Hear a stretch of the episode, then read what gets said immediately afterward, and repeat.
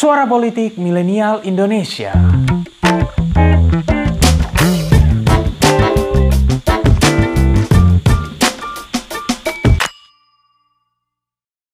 Terima Ketir, tiga serangkai trio ekwek. Kalau kita perhatikan banyak sekali hal-hal dalam kehidupan yang datang dalam tiga pasang. Dan tak kenapa angka ini memiliki makna yang spesial dalam kehidupan manusia. Tidak terkecuali dalam dunia perpolitikan Indonesia. Ini terkait spekulasi bahwa mantan Presiden ke-6 Indonesia Susilo Bambang Yudhoyono atau SBY sedang membentuk koalisi segitiga bersama Ketua Umum Partai Nasdem Surya Paloh dan mantan Wakil Presiden Yusuf Kala atau JK. Wacana koalisi tiga tokoh besar ini muncul setelah ada berita bahwa SBY mengunjungi Surya Paloh di Nasdem Tower beberapa waktu lalu. Tidak hanya itu, SBY kemudian juga diketahui didatangi oleh JK di kediamannya di Cikeas, Bogor beberapa waktu setelahnya. Melihat manuver-manuver tersebut, beberapa pengamat politik melihat bahwa tiga serangkai ini menyimpan potensi kekuatan politik yang besar. Lantas, benarkah koalisi tiga raksasa politik ini akan sekuat yang diprediksi? Apa yang akan menjamin tiga orang ini akan berkoalisi bersama-sama? Inilah triumvirat penguasa Pilpres 2024.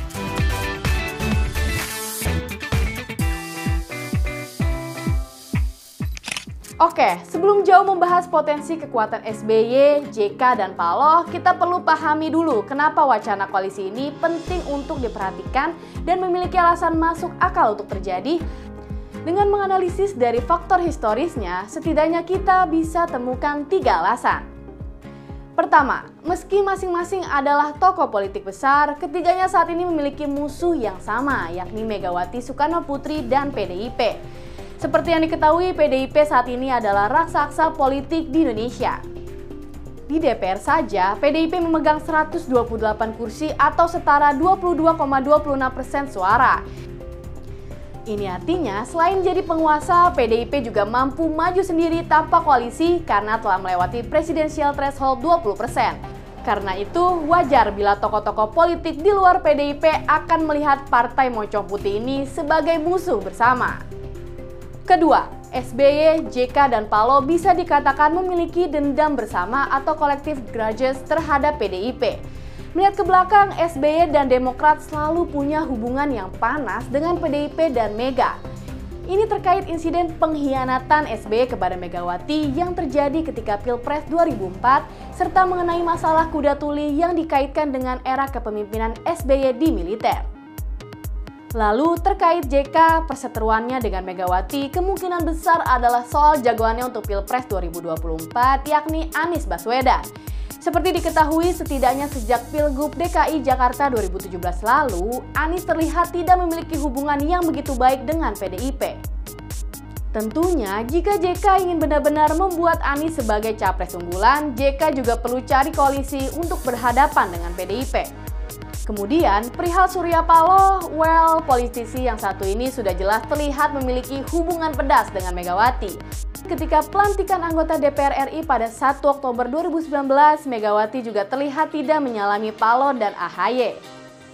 Nah, kemudian untuk alasan ketiga, baik SBY, JK, dan Paloh mungkin memiliki kepentingan bersama untuk lepas dari belenggu dominasi PDIP dan Megawati. Dengan kata lain, jika benar SBY, JK, Paloh tengah membangun kekuatan bersama, itu merupakan bentuk keengganan mereka untuk berada di bawah bayang-bayang kekuasaan PDIP. Tentu mereka ingin peruntungan baru di bawah kekuasaan politik baru setelah dua periode ada di bawah kuasa PDIP.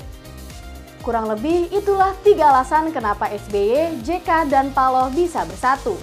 Tapi apakah triumvirat ini cukup kuat melawan PDIP dan Megawati? Di sini kita juga punya tiga alasan kenapa koalisi ini sangat potensial. Pertama, dari segi logistik dan finansial. Paloh dan JK termasuk dalam 20 politisi terkaya di Indonesia. Menurut data KPK tahun 2018, Palo berada di urutan ke-15 dengan kekayaan 8,4 triliun rupiah dan JK ada di urutan ke-6 dengan kekayaan 13,2 triliun rupiah. Sebagai catatan, itu hanya kekayaan pribadi, belum termasuk kekayaan partai dan yang lainnya. Begitu juga dengan SBY, dengan absennya Demokrat di dua gelaran Pilpres terakhir, besar kemungkinan partai Mercedes ini juga menyimpan cadangan logistik yang besar. Alasan yang kedua adalah masing-masing tokoh dalam triumvirat ini mewakili tiga simbol kekuatan besar. SBY sebagai nasionalis, Paloh sebagai pembisnis, dan JK sebagai perwakilan tokoh agama. Kalau menurut tim Litbang Pinter Politik, perpaduan ini diberi istilah nasain, yakni nasionalis, agamais, dan insan bisnis. Jika suatu konsentrasi kekuatan Indonesia memiliki tiga hal ini, maka mereka bisa menguasai perpolitikan tanah air. Lalu faktor yang ketiga adalah kalau koalisi SBY, JK, dan Paloh memang akan diwujudkan, mereka juga punya keunggulan dalam pengerucutan calon presiden. Ini karena siapa pun calon wakil presidennya, tiga tokoh ini bisa disatukan oleh Gubernur DKI Jakarta Anies Baswedan. Sementara PDIP sampai sekarang belum memiliki jagoan yang kuat. Kalaupun Puan Maharani akhirnya dipaksakan jadi capres, well jujur saja, sampai sekarang elektabilitas Puan masih perlu dipertanyakan. Nah, dengan tiga kekuatan ini, koalisi antara SBY, JK, dan Paloh tidak boleh kita remehkan. Apalagi nih ya, persatuan tiga tokoh politik itu memiliki signifikasinya tersendiri, baik secara simbolik maupun historis. Di Romawi kuno, kita bisa ingat kembali bagaimana triumvirat antara Julius Caesar, Pompeius Magnus, dan Licinius Crassus bersatu. Mereka akhirnya bisa mengubah tatanan politik Roma untuk selamanya. Dan dari aspek filosofis, kita juga bisa refleksikan apa yang pernah dikatakan oleh filsuf Yunani Pythagoras. Menurut Pythagoras, angka 3 adalah angka paling sempurna karena mampu jadi simbol harmoni, kesepahaman, dan keseimbangan. Filsuf Tiongkok Lao Tzu juga berpandangan sama. Menurutnya angka 3 merepresentasikan fundamentalisme dunia itu sendiri. Segala hal yang berkaitan dengan pemerintahan yang bagus selalu dimulai dari angka 3. Entah itu tiga prinsip, tiga sifat, atau tiga kepemimpinan.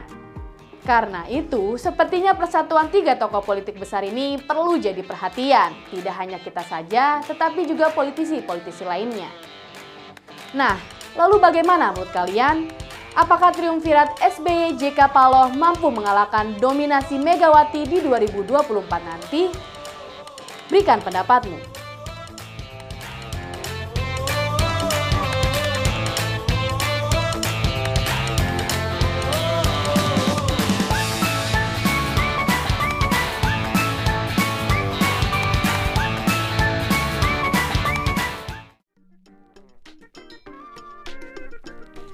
Terima kasih telah mendengarkan episode kali ini. Nantikan episode-episode selanjutnya dan jangan lupa untuk kunjungi pinterpolitik.com untuk dapatkan informasi seputar fenomena politik di Indonesia.